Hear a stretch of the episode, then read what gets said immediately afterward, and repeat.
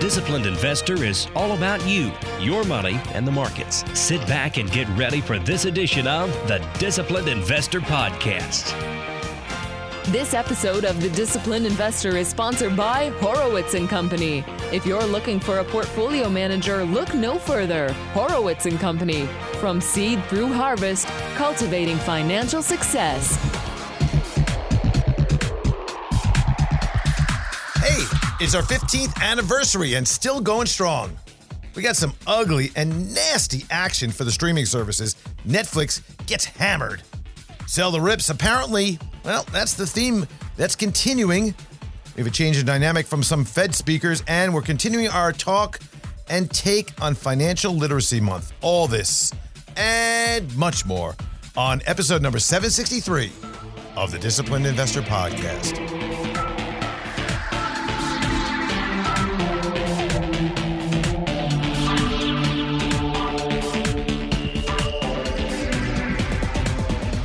And welcome back, and thanks for joining me. The last show of April two thousand twenty-two, and as we know, it is also Financial Literacy Month. Hey, I'm Andrew Horowitz, founder, and I am the uh, president of Horowitz and Company. We're an investment advisory firm, or look at it as wealth management, or financial planning and future planning, financial security, whatever you want to call it, is what we do for you in the area of investments. And you know what? This show, this show, the Disciplined Investor Podcast, is now officially hit its fifteen-year anniversary. Oh my gosh, I remember, seriously, I remember the first few shows. I was really nervous. We used GarageBand or some other rinky-dink type of platform on a laptop to record with this little bitty mic, and I had this kind of nasal voice, and I don't know why, it just sounded awful, like I was just, uh, j- j- you know, some young, which I was a younger kid back then, with uh, a very nervous type of way of me, because I had to, at that time, spend days coming up with a script that I would review, because I didn't want to mess anything up. And now here we are fifteen years later, and I'm like, oh, you know what? I'll c- put a couple of pointers down, a couple of areas on the outline, some things that I definitely want to hit on, I don't want to forget, but I can pretty much free flow this thing, as you well know, for a long time. And uh, pretty cool way that things have changed over the years, not only from that aspect, but what about the equipment? I have my own studio in my office that is dedicated just to audio and visual podcast, T V, whatever else, radio, whatever else going on. But that is a dedicated area in my office, all soundproofed, to make it sound oh so nice. And it has some great lighting in here, and the speakers are on this. I always wanted this really cool, what do you call this thing? Uh, This this microphone uh, stand that was adjustable. I got all. It makes it really not only easier, but it also makes it much more conducive to have a great show each and every week, whether there's a guest on or not. So thank you so much. Seriously, seriously, thank you for being here all this time and making this show such a success that it is, with all the people, the, the millions of downloads, the tens of millions of downloads that we've had, as well as the the thousands upon thousands of people that we have helped over the years get towards that level of financial security and making sure that they are set for their future, or for whatever it is that there is that their outline is for making that level of financial success that they want. So thank you, thank you, thank you for that. And that dovetails right into what we're talking about right now, because it is April. That is a time that has been consecrated as Financial Literacy Month. And here we are talking about the things that we talk about, which is finance and money and all that. And last show, if you had the opportunity to listen, if you didn't, you need to go back to that. Episode seven sixty-two, we spent a good amount of time on the discussion of the area of financial literacy, what it was, what it isn't, the definition, how it's evolved. We also talked about a giveaway where I said, you know, it's Financial Literacy Month. We have a dozen or so books that we're going to give away, The Disciplined Investor Essential Strategies for Success. I'm going to give that away to you. If you are a person that will send in a question or a comment on the Ask Andrew area of the disciplined investor dot com, just simply go there. Give me your address too, in case you're one of the randos that are picked, the random names that are picked. Um, and we have a few of them today, I think four, three or four of them that were randomly picked out of the uh, of the um, things that came in. And we will uh, send you, of course, a book. So we're going to get to that in a second. But send in your questions and comments. This is the last week that we're going to do this. So only two weeks we're doing this, because we have an onslaught of already questions and comments that came in that we've either answered already um, or that we're going to put up on the next couple of shows. So you can get yourself a free book. So go get that, because that will give you some of the answers, I think, to many of the questions. It is an evergreen, timeless book that I wrote a number of years back. There's some changes in it that you could look for, like where we actually get information from and how we get it. But but the the principles, the ideas, the substance behind what is brought forth in that, that book is as good as it was then as it is today. I don't care how much the markets have changed or how much the players have moved around or how now, well, there's a lot more electronic now and people are doing things on their phone versus they were on the desktop before, or, wow, back then really people weren't trading crypto. It's all the same. Whether we're looking at quantitative or fundamental or technical, or we're looking at, you know, what is a stock or a bond or a mutual fund or an E T F or fill in the blank, it's there.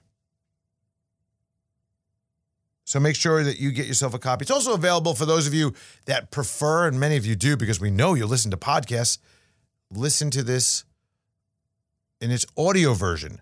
You can go over to Amazon Audible. The audio version is still there. So I want to get a couple of random questions that were picked uh, for this week's show, and then go through a couple of other things for the conversation today. We're going to have a short show because this weekend I have a funeral um, in the family, which uh, I'm going to attend. So I wanted to get something down on tape, if you will, but uh, I do have a family obligation, which I need to take care of this weekend. So we're going to talk about Uh, some of this, but probably have a little bit of a shorter show this week overall. So the questions that came in, again, these are random. They're questions and comments, really, if you want to look at it. Uh, this is from Danny B. Danny B. And Danny B writes, and he says, with inflation, high energy prices, COVID, and supply chain issues, what are some of the sectors you are uh, managing the storm with reasonably for the next year or two? It says, P S, I'm all in for financial literacy. I actually have people at work asking me, why is their four oh one k going down this year when it's been going up for years and years, and they just don't understand what it is. So I'm spending some time trying to explain the issues, which is great, Danny. I think that is really a good service that you're doing there, because people thought that you put your money in and it just goes up forever, not understanding the risks that are inherent with any investment, which is really important to understand that, yeah, you could lose money. Look at what happened with that great stock Netflix, now down sixty-two percent for the year to date. I mean, that's substantial. That's a loss. We just saw that Bill Ackman, who invested in Netflix about, I think it was three or four months ago, pulled out and said, you know, I'm done with this stock. He lost four hundred million dollars plus for his clients. four percent total of his portfolio value on that one stock this year. A consideration when you're thinking about investing. So let's just get back to the first part of this, which is, hey, with inflation, all this stuff going on, you ask, hey, you know, where are you going? So it's a really interesting question. And we're going to get to some of that when I talk to you about what I presented this week at a C E O roundtable that I thought would be really interesting to give you some of the insights that I brought to them. But I'll bring that to this discussion as well, because it has been an interesting year when you look at what is going on with regard to sectors and asset classes and specific areas around the market, regions around the world, currencies. Things are moving in unison, We see even Bitcoin, Ethereum, cryptocurrencies moving with the NASDAQ, the NASDAQ moving with Tesla, and the Dow Jones having recently broken that tie-up that they had where everything was moving together. It's kind of like recently this year, the Dow Jones is better than the S and P, which is better than the NASDAQ. We see that value has been incredibly resilient up. That's right. The Russell one thousand Value E T F is up this year to date, where the Russell one thousand Growth E T F is down about thirteen point five percent. Big differential. The bigger differential is even with the when you look at the small cap, the value versus the, the growth. And I talk about this a lot. I talk about the differentials and th- this idea of value versus growth. And we have been sitting in a much more uh, tilted manner with regard to our positioning for portfolios in value over growth, depending on what style portfolio you have with us. But basically in our global allocations and our eNVESTOLOGY, we have a slant, a tilt, probably about seventy thirty, sixty-five thirty-five, depending on which risk factor you have in the area of value over growth. Now, that's one thing. The second thing is it's really important to watch your maturity in this kind of environment. Now, we looked back uh, probably about a year ago, and, and if we take just for a moment, just for a second, if we could take out all the pandemic hoo-ha that went on, there was inflation building in the system before that. And when you look at what has happened over that period of time and where you'd want to be with regard to the bond spectrum, you want to be on the shorter side of duration of U S bonds. That is probably a very good idea. Shorter maturities, you want to you don't want to be out twenty, thirty years. You want to be, you know, one to ten, let's call it. Somewhere in that range. Even that is not doing real wonders for the situation because bonds are having their worst year on record, basically. And the year's not even over. Which leads me to start thinking about maybe it's time to think about rotating a little more back into some of those bonds. Because if bonds have gone too far historical, on, on a historical and relative basis as, as where we think they can be, maybe the skew event that we've been looking for has happened, and maybe it's time actually to, as this may sound really nutty, elongate the maturities right now. Something we're thinking about, looking into, not really desirous of doing as we are seeing so much uncertainty in the world right now. And that is the biggest driver into where you are, and we are looking to position the portfolios in terms of our bond and equity exposure. But rest assured, there has really not been a, a great avenue for safety, except for extremely cash, cash, but no yield, but cash has been a great safety valve. We have some excess cash in portfolios across the board, but you know, the bond exposure, when you look outside the U S and you look at things like, for example, emerging markets, and you look at foreign, it's not, not doing great. Not doing great. As a matter of fact, rivaling where some equities are. So you have to be very careful on that. The other things you have to look at is tips. Treasury inflation-protected securities are a way to protect about some of this. Supply chain issues, not a lot you could do with. Danny, not a lot you could do with. However, what you can do is look for inflation protection in things like commodities and in silver and gold and precious metals and things of that nature.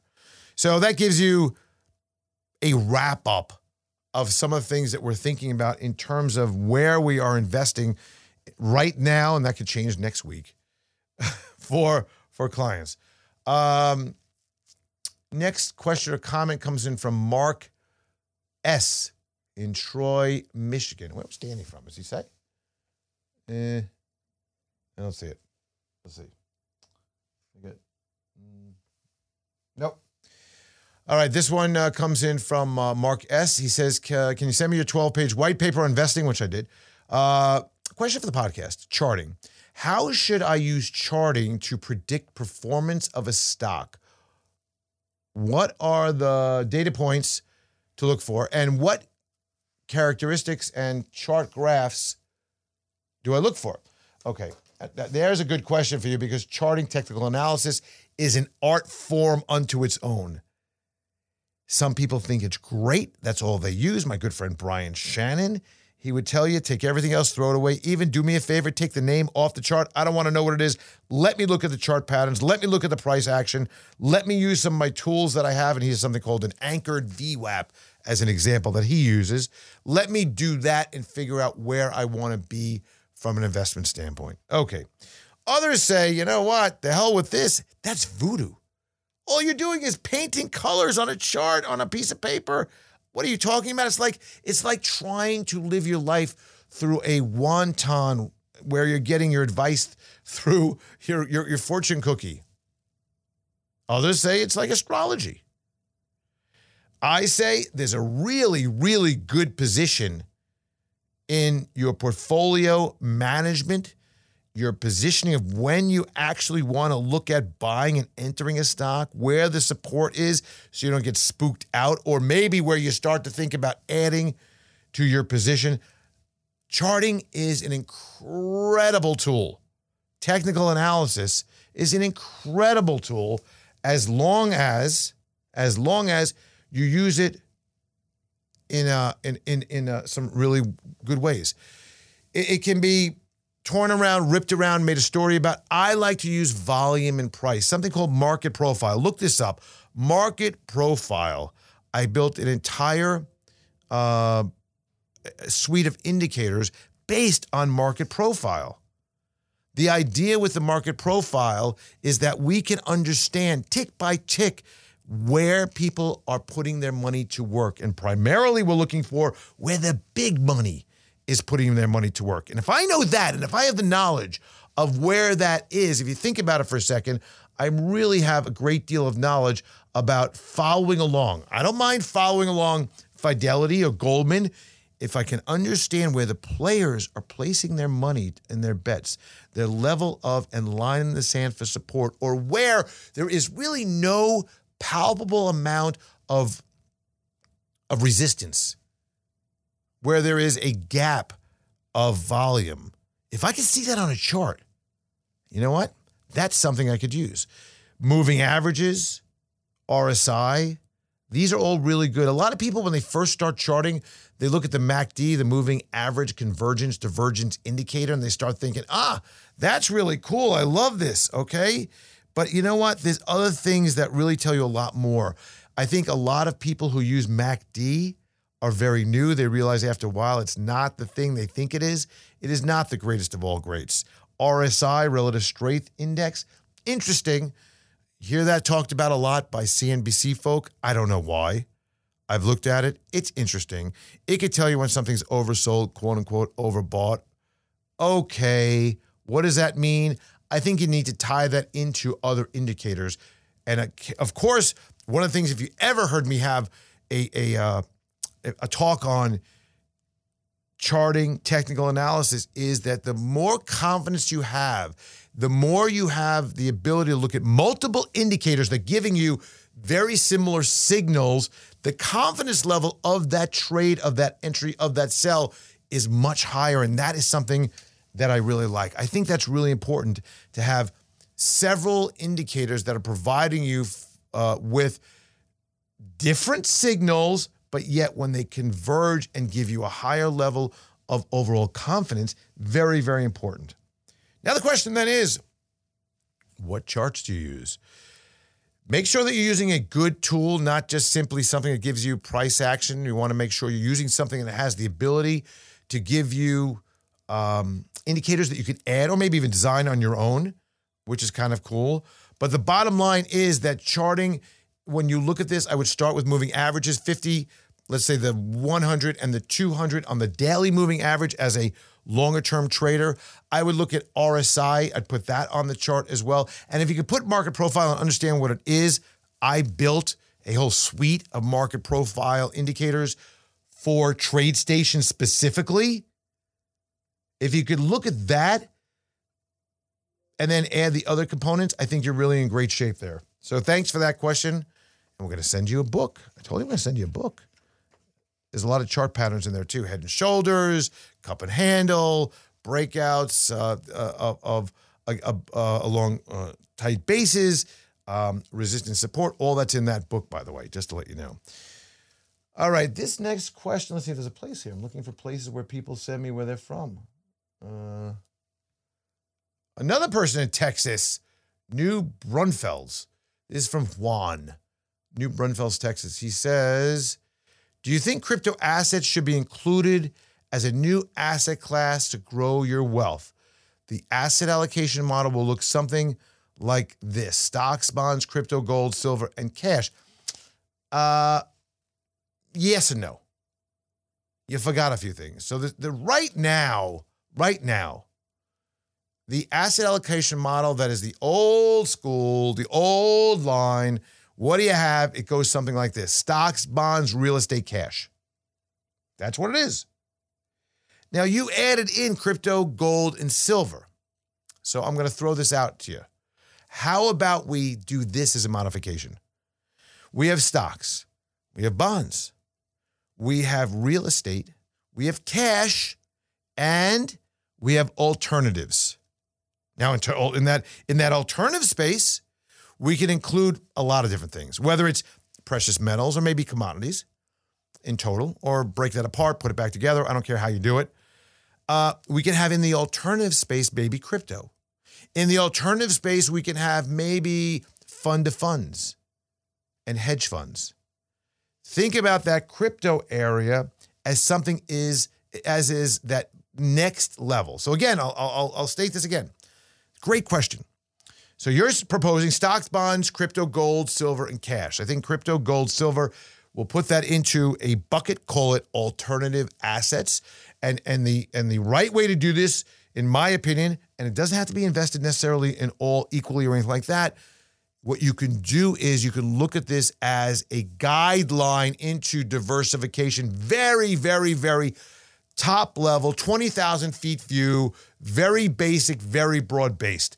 Stocks, bonds, real estate, cash, alternatives. If someone could do me a favor, because I've never done this, come up with some acronym for that, that would be great. Stocks, bonds, real estate, cash, alternatives.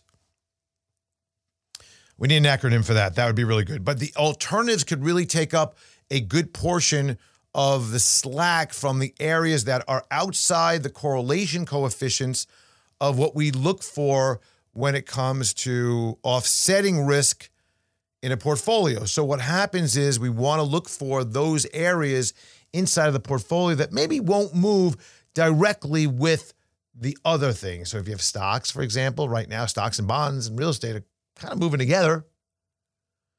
Crypto is also moving together with that, but really gold isn't and oil isn't and some commodities aren't. So if you would have had that taken up inside of that, in the totality of that structure of your asset allocation, you'd be in pretty good shape. So thanks for that, Juan.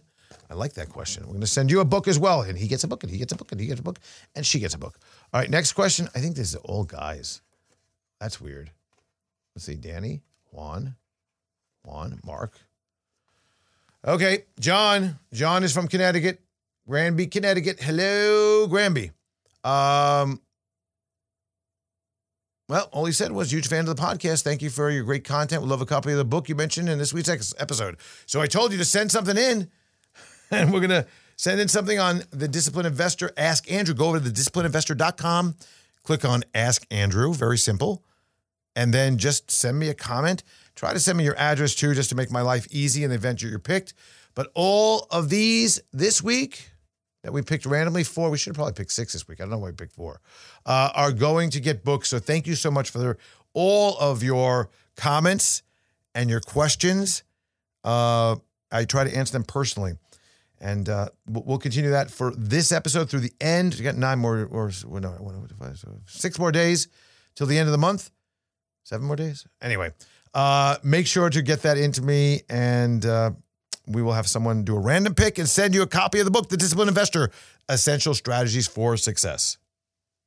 As I mentioned at the top of the show, I wanted to bring you some of the discussion that I had with this C E O roundtable that I was asked to speak at earlier this week. And, and the topics they wanted me really to cover were about uncovering some of the areas that may not be known right now in terms of where money is flowing and where the opportunity lies, as well as a look at the economy and what was happening. And they asked me to do so in the eyes or, or, or from the aspect of to the eyes and to the ears of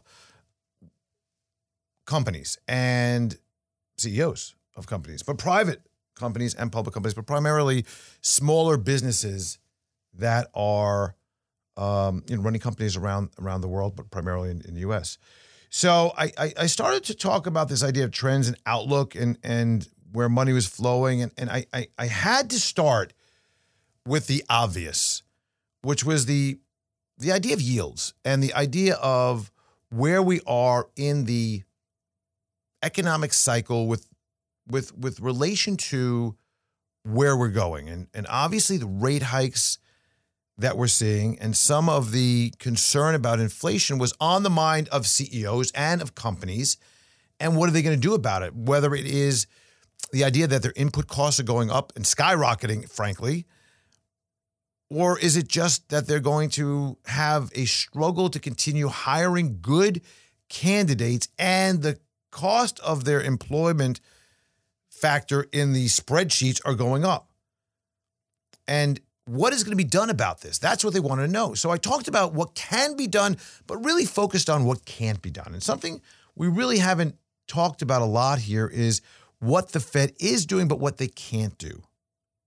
What they can't do. The Fed has many blunt tools to work with. This, again, what I talk to, to the C E Os about. They have many blunt tools to work with to fight back this war of inflation that has sparked up so intensely that they were caught wrong-footed.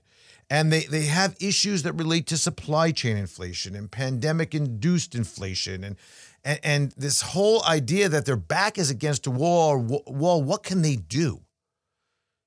And, and while they are going to attempt to work on the idea that they're going to slow down the economy and suffocate demand to a degree, that still doesn't solve the problems that are related to the difficulty in getting supply chain deals done. The problem with the fact that we can't get ships out of the Shanghai port. The problem with that we have a significant deficit because, because prices of fuel are going up so dramatically due to a war and corn prices and wheat prices. There is nothing the Fed can do besides crush demand entirely, which crushes the economy, that sends us directly into a recession that can be done to really slow down what is going on right now. It will happen. It's going to be more of a natural process. The Fed is going to try their best to do so, and they will be successful at least chopping off the top level of the froth. But in the same time, that's going to have some unintended or maybe intended consequences. Those intended consequences are going to be to slow down the economy. That's what they want to do. The unintended consequences are going to be that some areas are going to get hit a lot harder. But make no mistake about it, one of the biggest problems that they see right now is that the majority of the people that have affordability problems in life without all of this going on are hit the hardest. Those people that have enough money to pay for food, transportation, insurance, these are the people that are getting absolutely smacked upside the head every single day due to the rising cost of food and energy. This is a big problem. It's very unbalanced.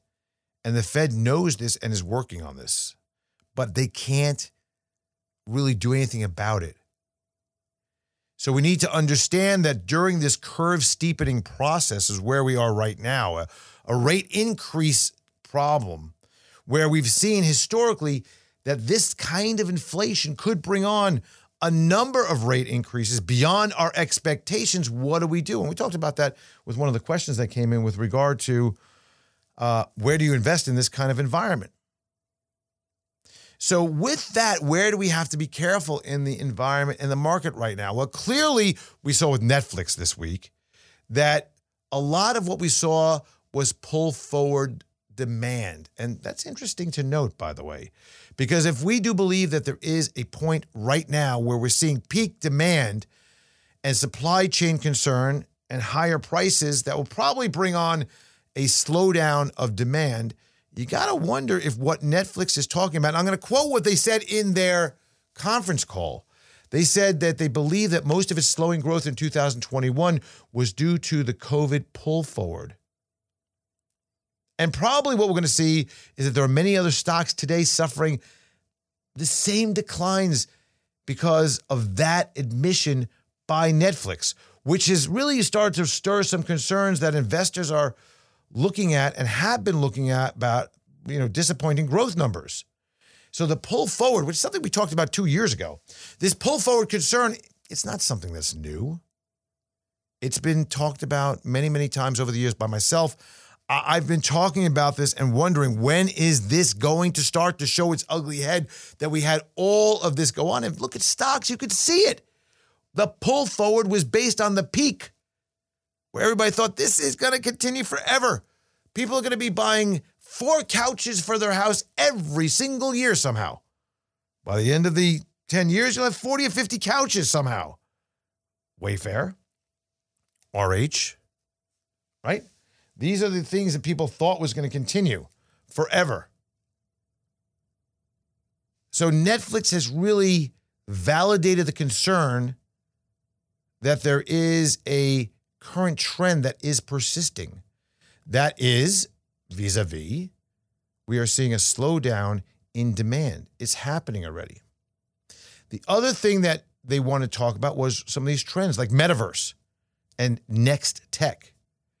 And I talked to them about the idea that we have to really just go no further than look at what has gone on with Facebook, aka Meta, with their Oculus and their V R headsets that are out there, Snapchat with their glasses, Google glasses.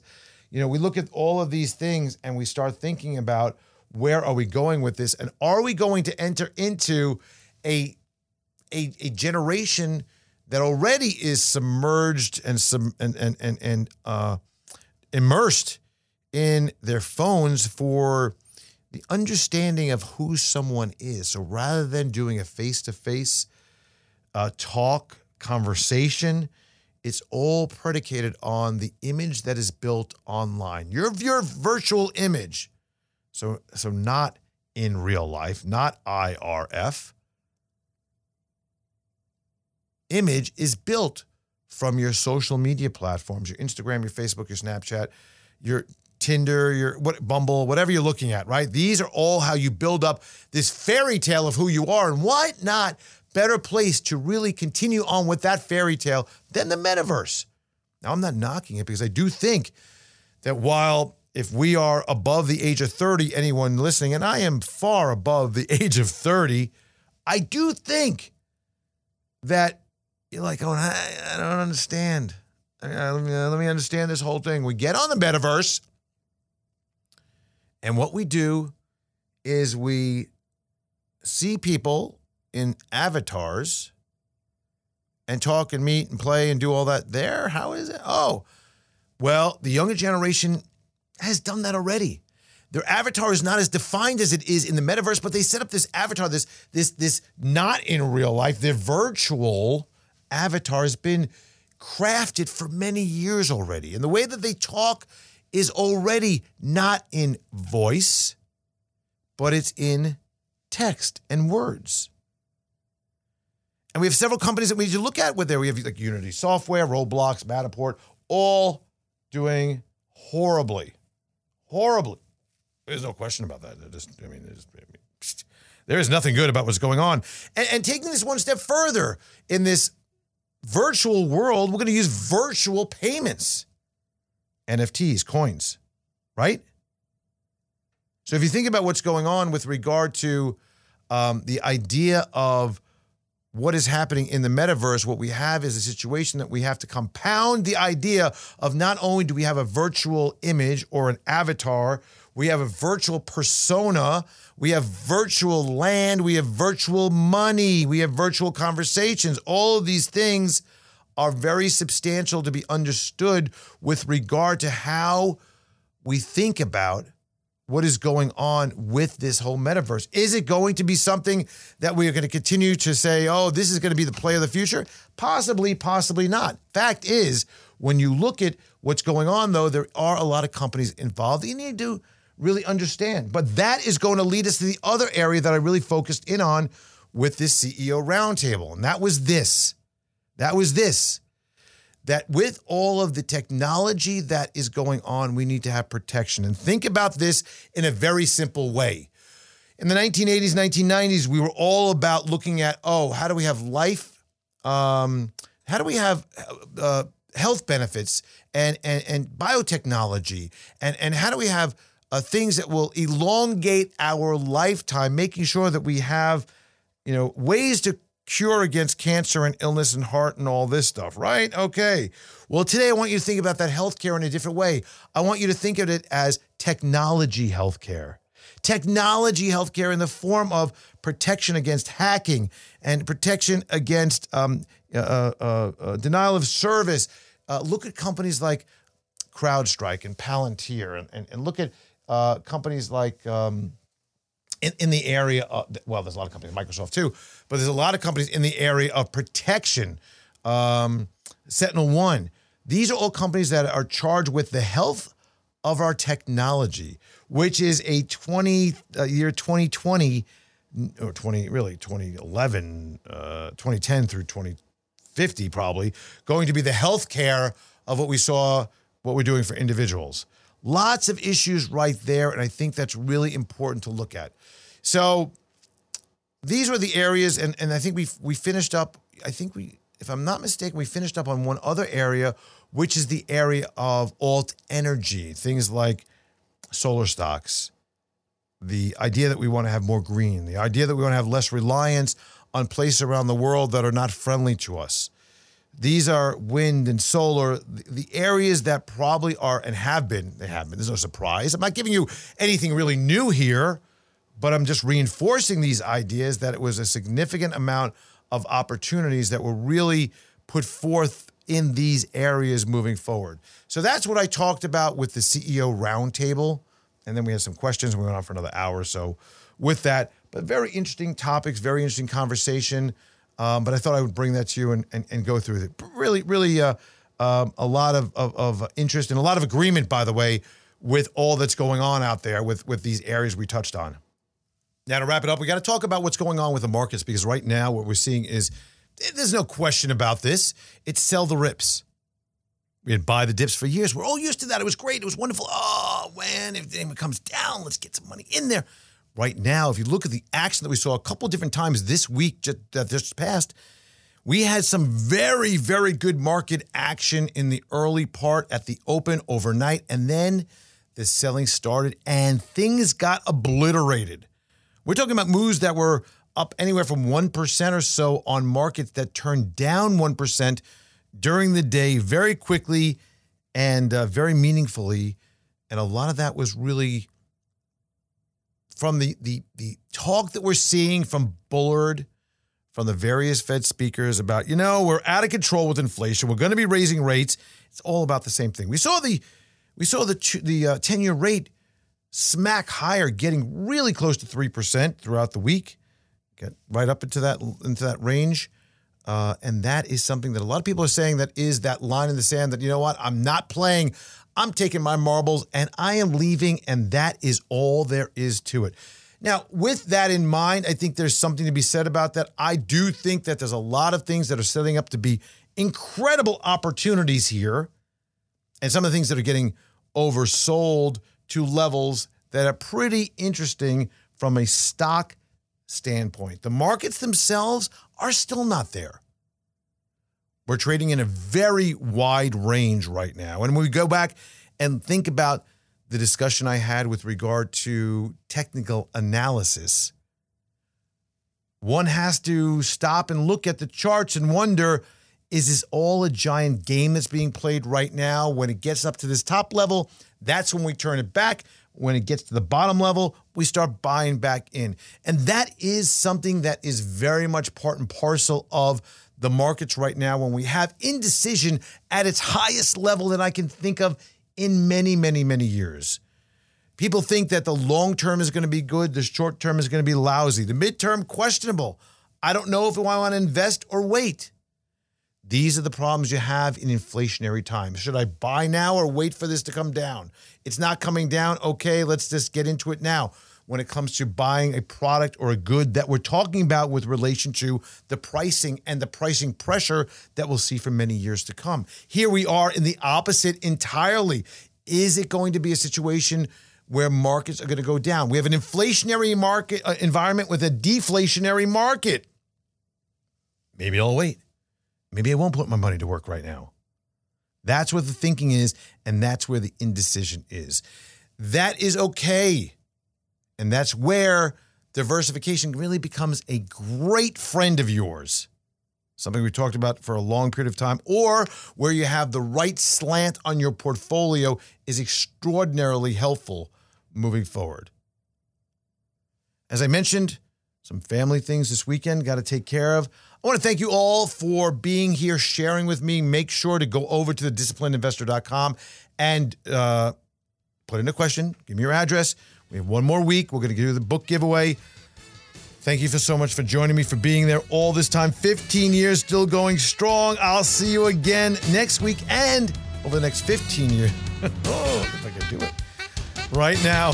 Thanks for that. We'll see you again next week. Nothing discussed in this podcast should be considered a recommendation to buy or sell any security.